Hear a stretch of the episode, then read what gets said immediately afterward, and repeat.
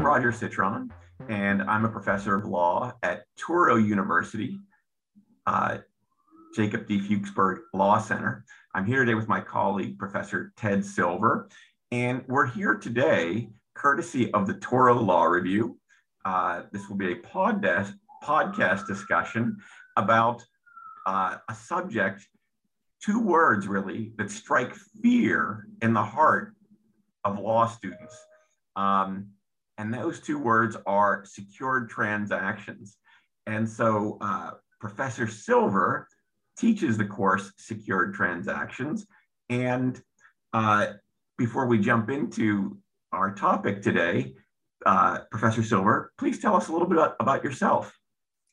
About myself, well, I too am a professor at uh, Touro University Jacob E. Fuchsberg Law Center. And uh, naturally, that means I'm a lawyer, admitted to the bar, I think in 1977 or so. Uh, I also am a physician. I uh, graduated from medical school some years after that. Uh, and uh, apart from teaching uh, law, which is my first love, I am a writer of a great number of books concerning standardized test preparation and uh, maybe you've all heard of the Princeton Review. I created and uh, owned until recently. It's MCAT preparatory course. I write for the LSAT exam and for the ACT exam.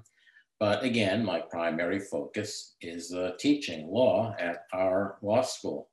And my uh, interests are medical practice and malpractice law, contracts, UCC Article 2, and uh, Article 9, which is uh, which gives rise to the phrase secured transactions.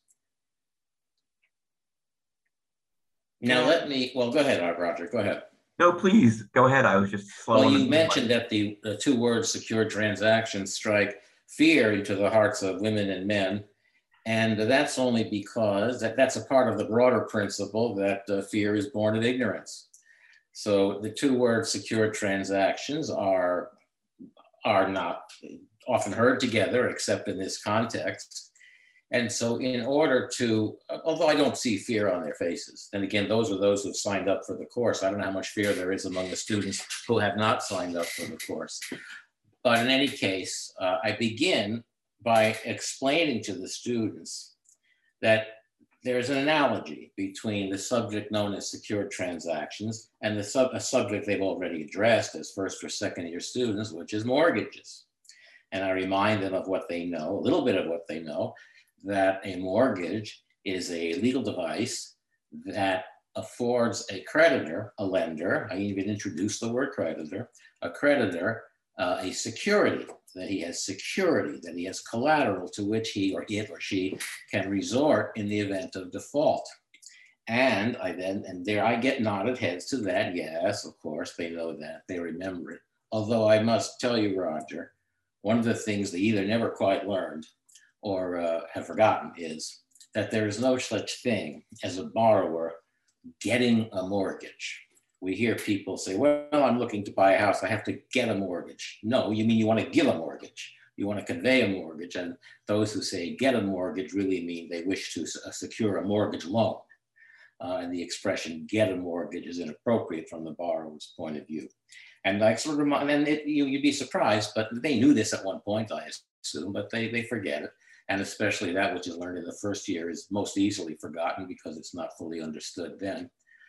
Uh, so I explained to them who is the mortgagor, who is the mortgagee, and it's gratifying even to see an understanding on their faces uh, when I tell them that. But in any case, to get back to what I was saying, is I explained to them that the subject of secured transactions is, in an important way, analogous to the subject of mortgages. And in fact, what is now called a security interest under Article 9 was once called a chattel mortgage under something called the Uniform Chattel Mortgage Act which became, um, in a genera generation after its inauguration, Article 9 of the Uniform Commercial Code. Anyway, I still haven't made my point, which is that the subject of secured transactions, which gives birth to something called a security interest, is analogous to the subject of mortgages. A security interest is kind of like a mortgage except that the collateral is not real estate, but personal property. And I have to then point out briefly what we mean by personal property, all of which they knew at one point, but they need to be reminded. And I point out also, and this is my, my view anyway, the reason that the subject of secure transactions, hold on a second, please. The reason that the subject of secure transactions differs from the subject of mortgages and is more complicated than it is that real estate, which is subject to mortgages, cannot be moved or altered. I mean, it can be improved, but the land cannot be altered. The creditor will always know where the land is and what it is. Uh, whereas personal property, such as steel in the General Motors factories uh, or leather in a shoe factory, can be moved, can be incorporated into other goods, can become unrecognizable, can be sold, can be lost. Uh, and that makes really, in, to my mind, I don't think I've ever read it exactly, but to my mind, that is the fundamental difference between a security interest, which Article 9 creates, and a real estate mortgage. Personal property can be moved, and anyone who has a what we call a car loan, which means really that the party has borrowed money and given away a security interest in her car, uh, realizes that she can move her car. And if the creditor suffers default, how will he find the car? And what's the answer to that? Well, it's all in the, the law of secured transactions. Sorry. Now, do you think that do you think that would allay the fears of students who find the two words fearful? I do.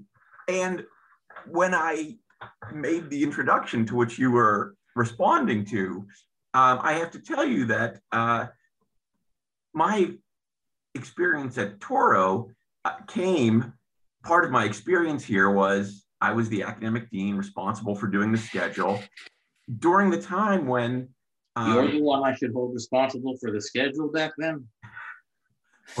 From 2004 to 2014 to 2018, you have a case. Okay, After that, you, you don't have the right guy. Or, well, there's water under the bridge. Go ahead.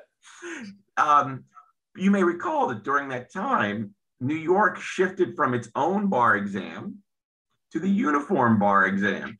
And yeah. what that did, of course, was to make on the essay day, one of the days uh, of the under, under the uniform bar exam that secured transactions could be, it was now in effect a required subject that yeah. could be tested. No guarantee, but it, it, was a it was a subject that could be tested on the. It's tested exam. about two two out of every three administrations, I think.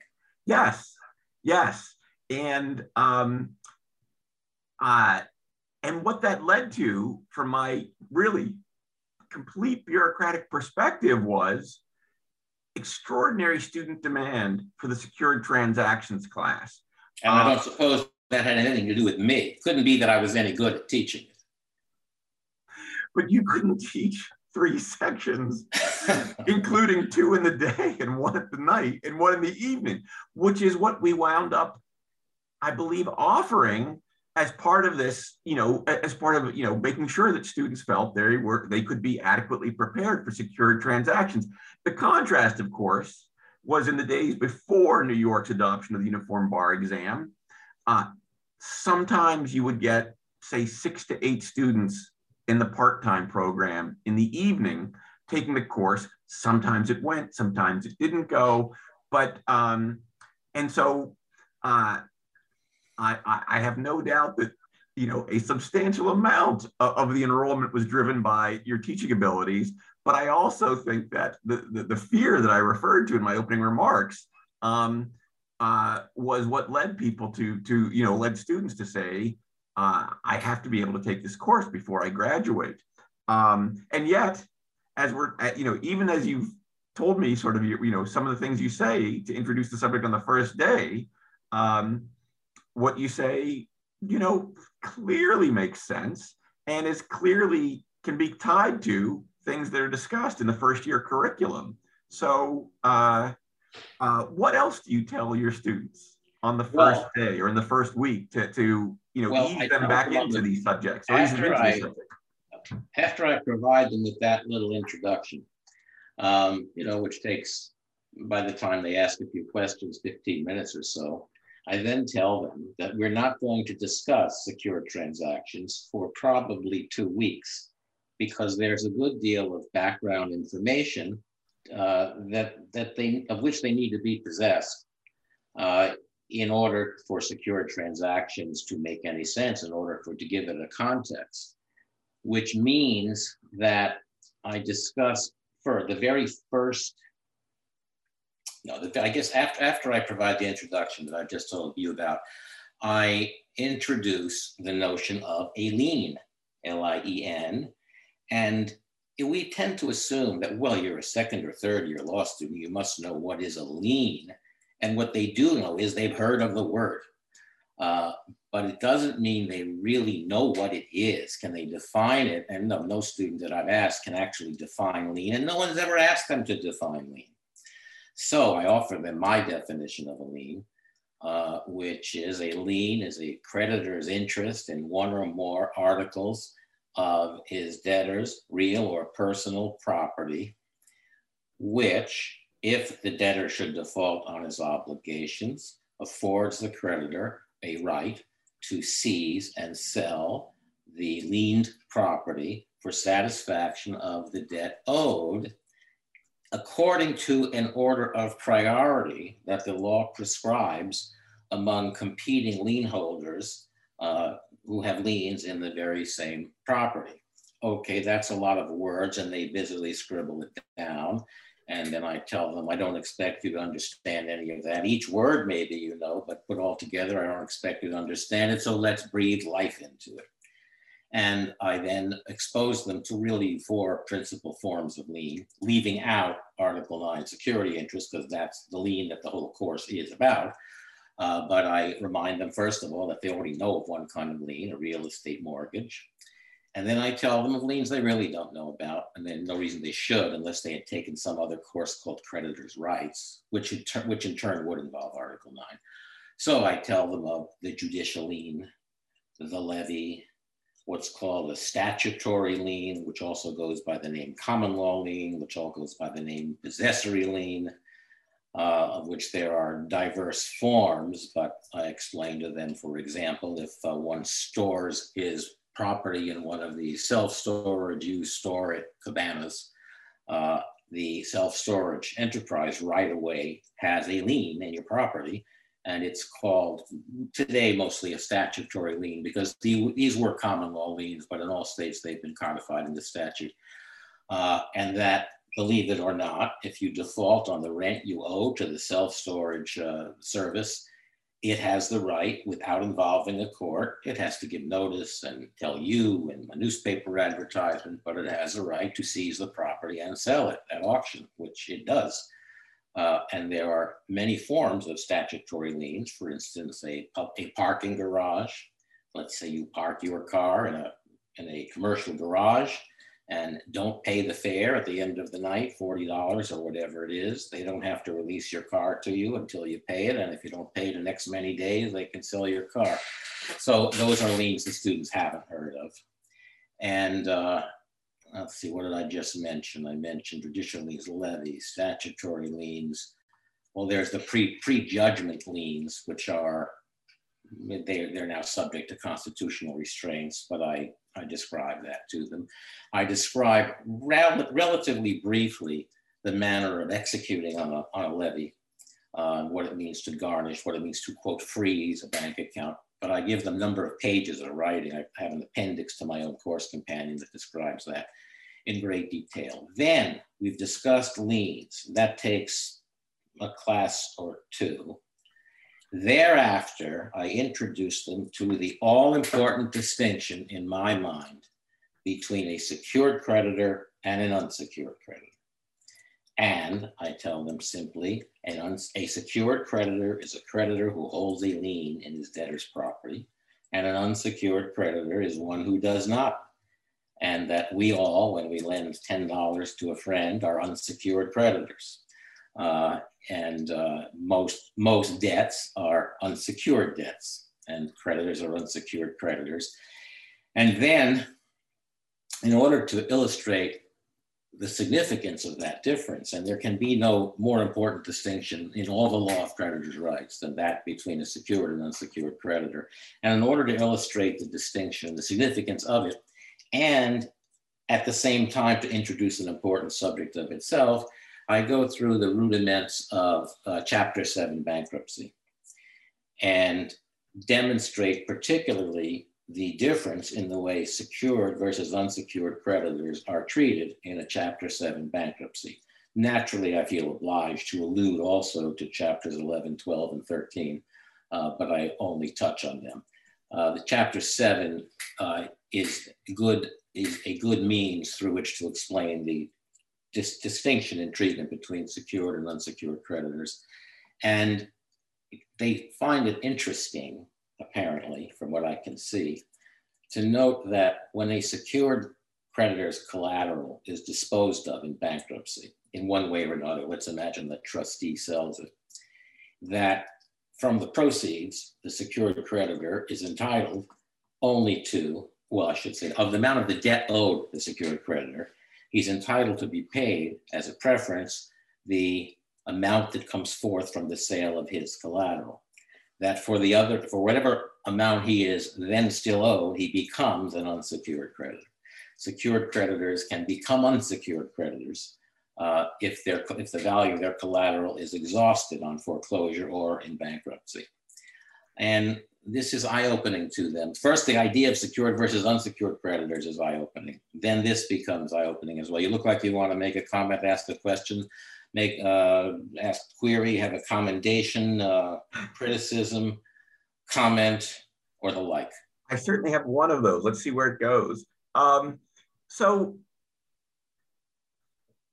again, from my experience with, with the schedule, um, do you do you have in mind for your students uh, the idea of the course is really aimed at the bar exam and what may show up on the uniform bar exam, or, but it might not be an or, it might be an and, thinking about what their life might be like as as a practicing attorney when they especially if they are in you know in some kind of commercial or private practice where you know borrowing is you know as it turns out it, it happens all around us. It happens, you know, it, it's part of everyday life. And that's true whether you're representing individuals um, or representing, you know, businesses or entities. So that's the, the first question I wanted to ask. Um, and I, the, the premise for it was in my experience, uh, again, as an administrator, contrasting the approach taken, for example, by over the years, we've had different adjuncts teach the course compared to, for example, um, one time we had the course, you know, offered, I think, online, uh, and it was very clear that that course being taught by, um, you know, a, a, a tenured professor at another law school with students enrolling in that course and taking it online was very much geared towards the bar exam. And you and you know you would read the student evaluations and see what was covered and the syllabi and so on and you would see that these were two overlapping, but certainly not identical courses. Um, and so that you say oh, one overlap, that one overlapped with which one?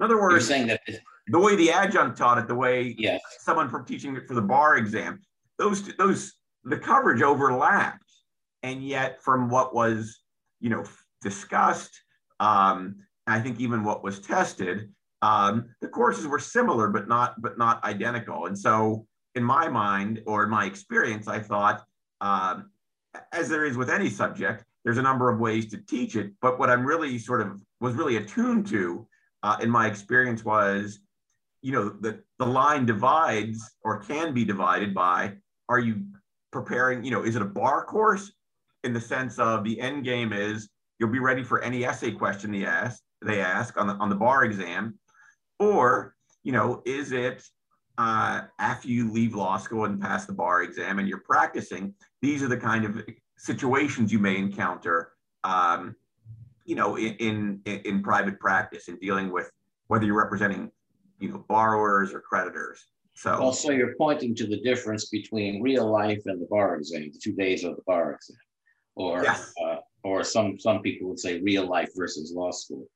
Uh, I, first of all, the teaching text for my course is what I call a, my course companion. I don't have the students buy anything. And all provisions of Article 9 that, to which I refer, I set forth in the course companion itself.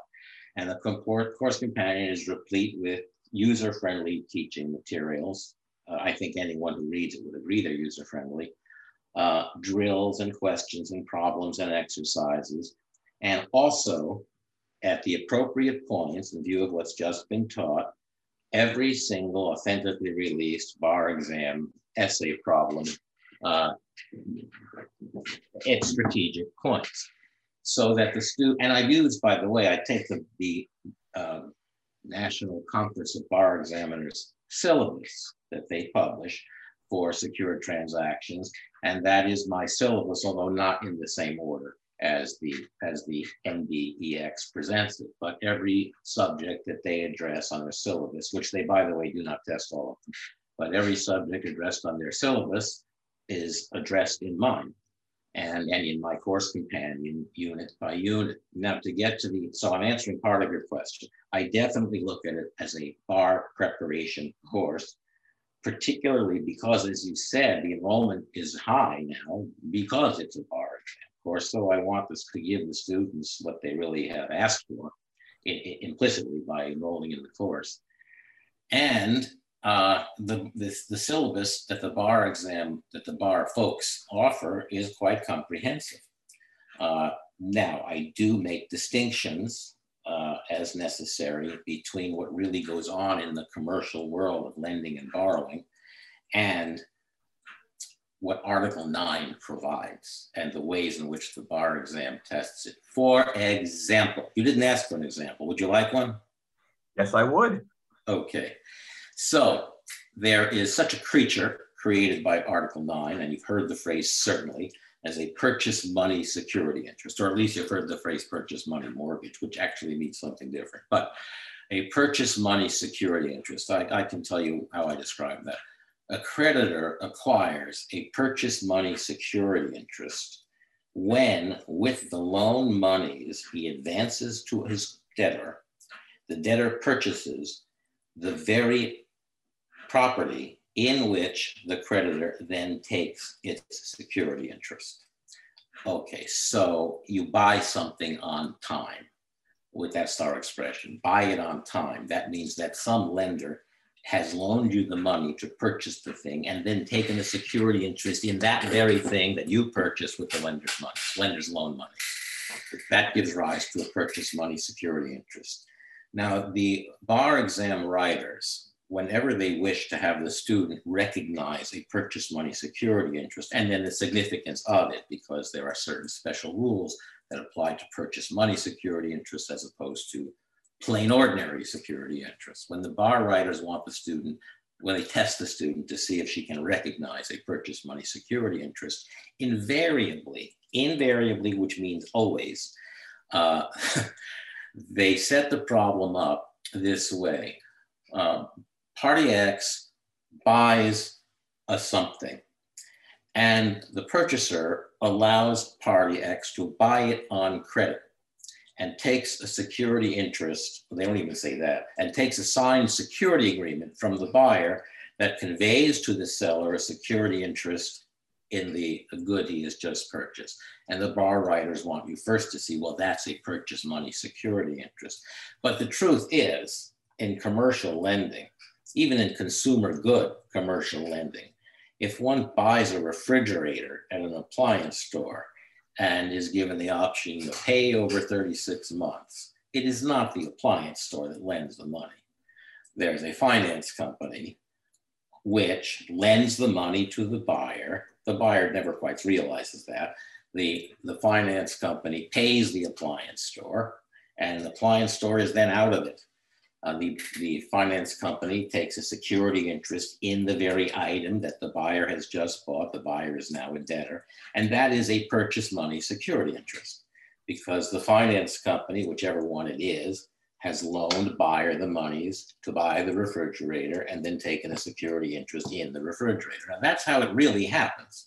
Uh, and I like to remind the students of that, and I present them with what these security agreements and loan agreements look like in, you know, five, two point type, yellow print on yellow paper, so that nobody's going to read it. And the purchaser just knows, as we all do, oh, we signed, we signed, with, with the, where the X is marked for us to sign. Uh, but then I'd like them to see what it is the buyer really is agreeing to, whether he knows it or not, generally not. Uh, and yes, that's a difference in the real world versus the bar exam world. It surprises me actually that the bar writers don't test purchase money security, the, the knowledge of a purchase money security interest in a realistic context. But they don't. And I advise the students that they don't. And then I prove it to them that they don't because look, here's a bar exam essay problem in which you're to recognize that some that the that the seller of a good has taken a purchase money security interest in it, but that is not how it would really happen. So, so now, but I do teach just one one more moment. I really do teach 80% to the bar exam. Uh, and again, as I said, there are something like 25 authentically released bar exam, UBE security, secure transactions essays, and all of them appear at different points in my course companion. And so now we learned this, this, this, and this. Now let's answer this question. And that I think the students find reassuring because they can answer it very easily. Since we've just learned the material that tests, it seems easy to answer. And while I've never taught the secure transactions course, um, I have had some experience teaching um, a writing course for the bar exam in which we did three weeks or so on the secured transactions unit. And my sense, and for me, there was roughly, this is a very rough comparison, but I felt like it, it at least it, it worked for me, it was a little bit like administrative law when I would say to students, look, it seems overwhelming at the beginning because there's a lot of terminology and the pieces interlock. But if you stay with it, if you stay with it, I'm telling you, by about halfway to two thirds of the way through the course, the pieces fit together. And then, you know, it is a it is a subject that um, you really have to, you know, to go uphill at a fairly, it's a fairly steep uphill climb, but then it's a contained or circumscribed world, if you will. That is, it's, it's a manageable, it's a coverable world. And then the pieces fit together. Um, and I say that, you know, from my limited experience teaching secured transactions where we were just doing a piece of the course, but I was, that was my sense of, you know, at least the, the material for the bar exam and I've had that similar experience of students in administrative law, especially, for example, in administrative law, if you start with the con law separation of powers material, which can be kind of frustrating, and saying, but stay with it. You'll see that, you know, eight weeks in or so, um, it's just a matter of fitting all the pieces that we've now covered together. And I wonder if that accords with or comports with the experience you have um, teaching the course or, or, or and, and, you know, and working with the students as you go through the semester? Well, for the first five weeks of the semester, I think that what you're saying is true. The concepts seem a little strange, although I must say, by, analogi- by analogizing the security interest to a real estate mortgage, uh, the students seem to have an easier time understanding. And by the I'll say, let me interrupt my own thought.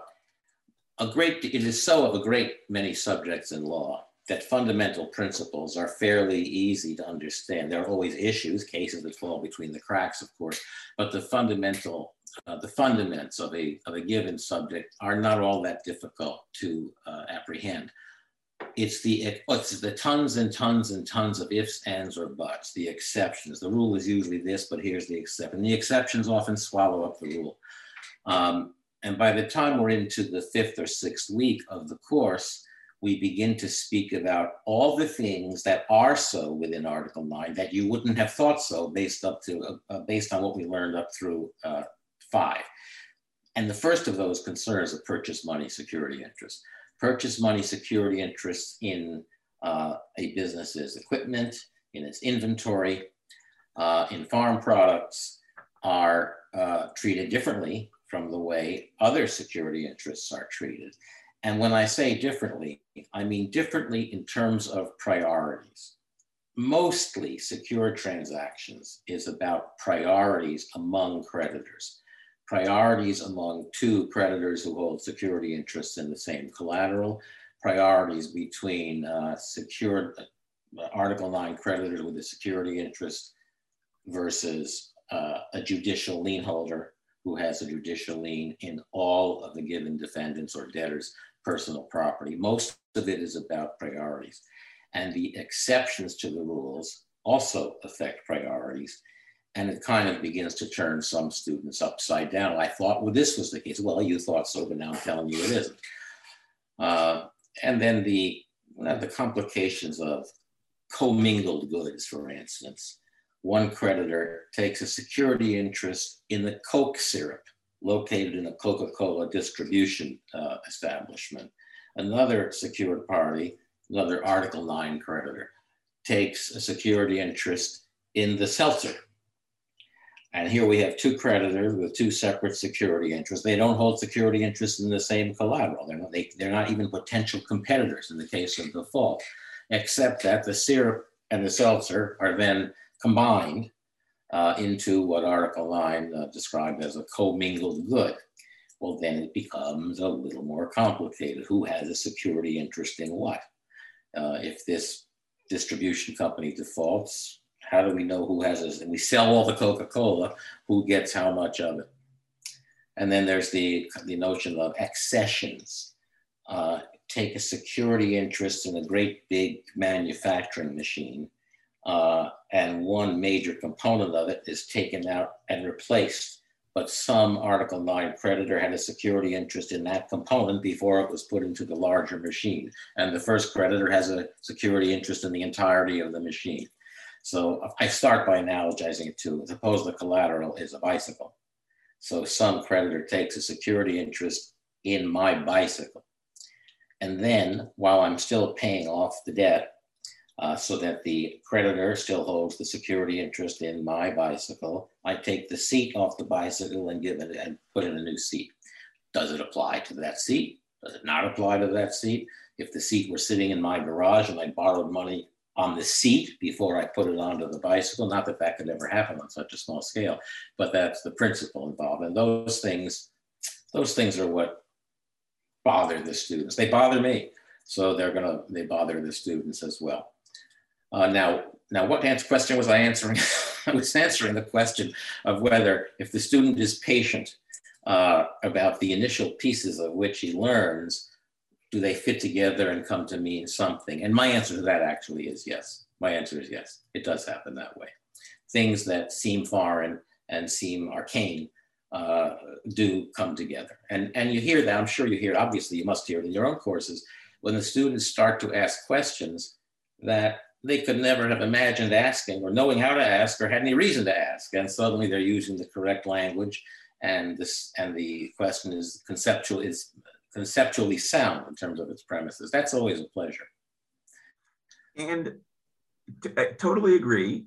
Um, and part of that, I think, again, this was from my sort of glimpse of secured transactions from that those couple years that I was doing the the bar exam writing course, was that there's a conceptual piece and there's a vocabulary piece or a terminology piece.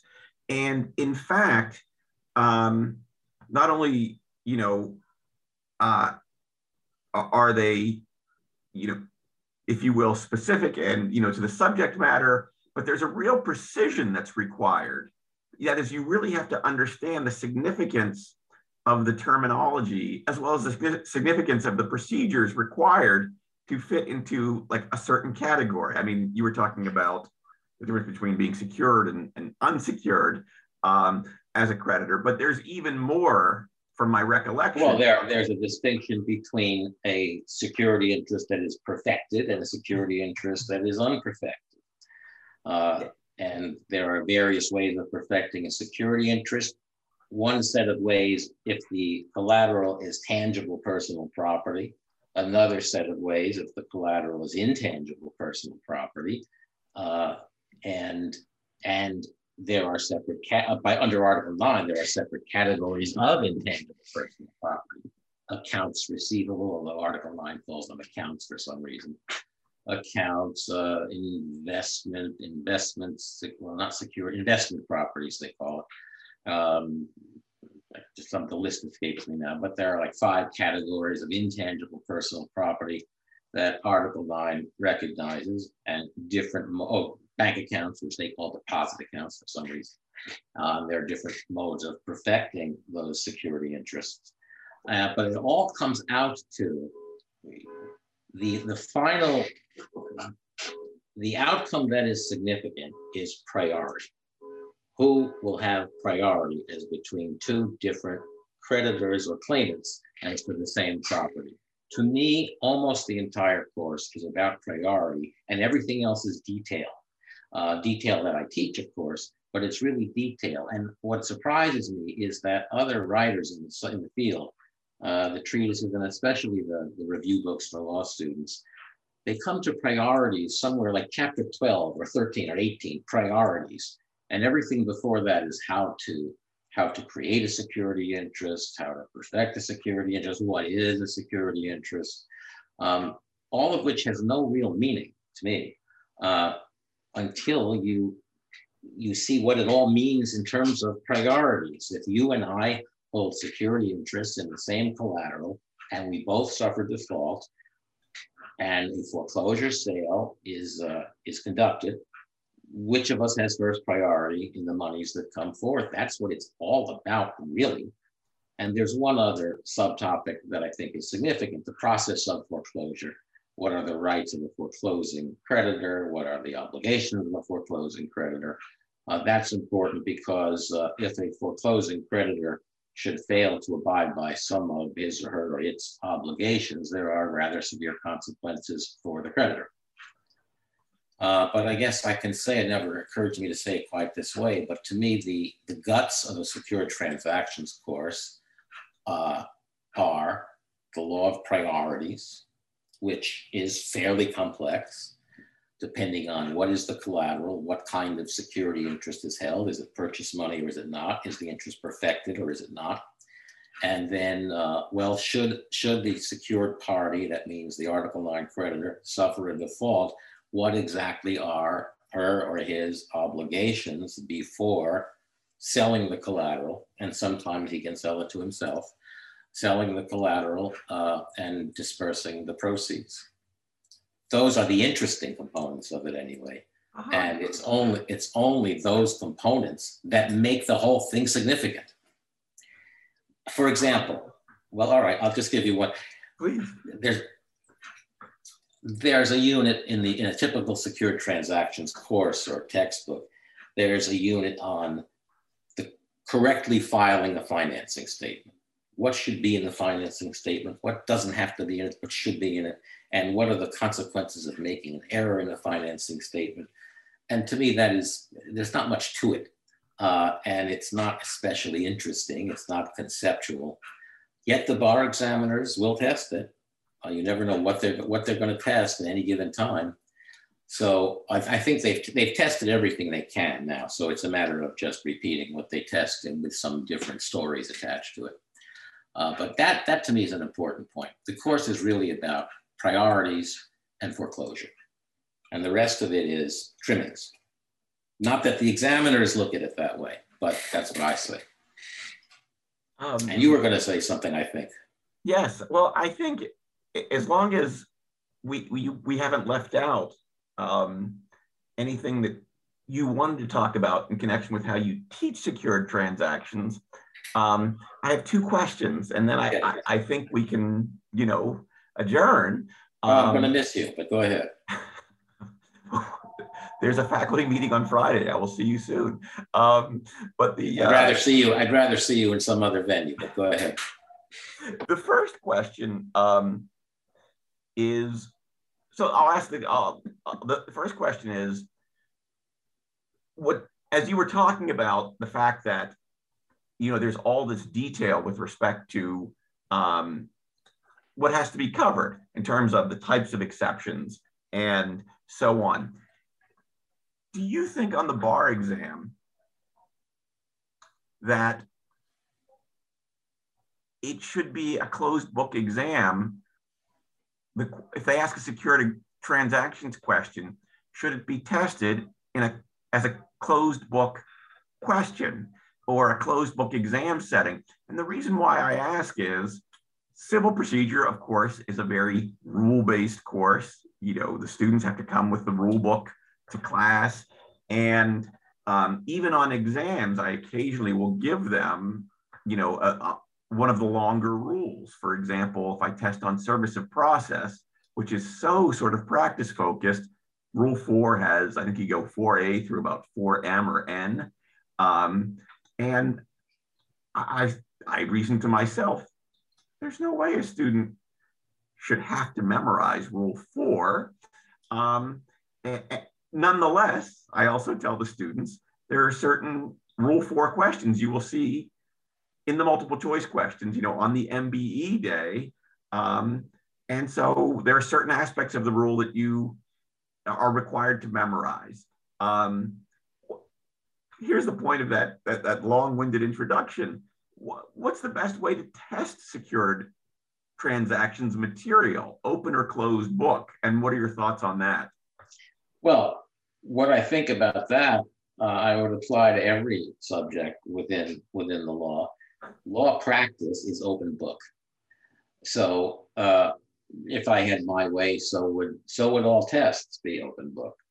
Uh, the importance of learning law, whatever precisely those two words mean, is not the memorization of doc. Yes, there is some some doctrine has to be second nature. There's no question that one one who practices law ought not have to research uh, the meaning of offer or acceptance, or, or or that contracts call for an offer and acceptance, or that there's such a thing as service of process. But beyond the beyond what I would call anyway the fundamentals, details can be researched, and there's not much of a reason to memorize anything that can be looked up. I was taught that in medical school. Don't memorize anything that you can look up. Don't memorize how many milligrams of uh, amoxicillin to give for this or that condition. If you can look it up in a book, don't don't uh, don't crowd your memory with that. Uh, and I, I tend to believe that. So uh, now it's also, well, no, I'll stop there. I, I, do believe that. It's never going to happen, but that's what I believe. I don't think it's ever going to happen. A student would have to come to a test with this many books, even though we don't use books anymore much. So with this many websites. Uh, but I think that that, I think the bar, I take your question to mean really, to what extent does the bar exam test one's readiness to practice law? And uh, I think it tests one's abilities conventionally as a student, but I don't know that it tests one's creativity in law to, to conjure a position on behalf of a client that's not written anywhere, but that I pulled together from this source and that source. Oh, I'm going to argue that it's um, it's really a security interest, not a judicial lien. Uh, so that's my long-winded answer to you. What you said was a long-winded uh, question. We're even. Um, and then here's the, the last question. Um, why do you enjoy teaching secure transactions? Why do I? First of all, you're right that I do enjoy it. Uh, I do enjoy it. I think I, I'm going to give you an answer that I don't want to be held to, but I think the reason is that the subject matter is initially foreign to the students and as I see them understanding it and getting into it and feeling it and using the vocabulary, well, they use the vocabulary because they understand what the words mean. Uh, that's uh, that's gratifying to me. It's gratifying, and and particularly because I write all my own teaching materials for anything I teach.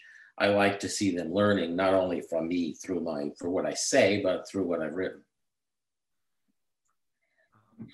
All right, I uh, is there anything you'd like to conclude with um, here? Because nothing that comes to mind at the moment, but I'll get back to you if I if I think of anything. and should you do that, we'll turn the camera back on. But for now, we're going to adjourn. Um, Okay. Ted Silver, thank you so much. Thank you, Roger. It's really been nice.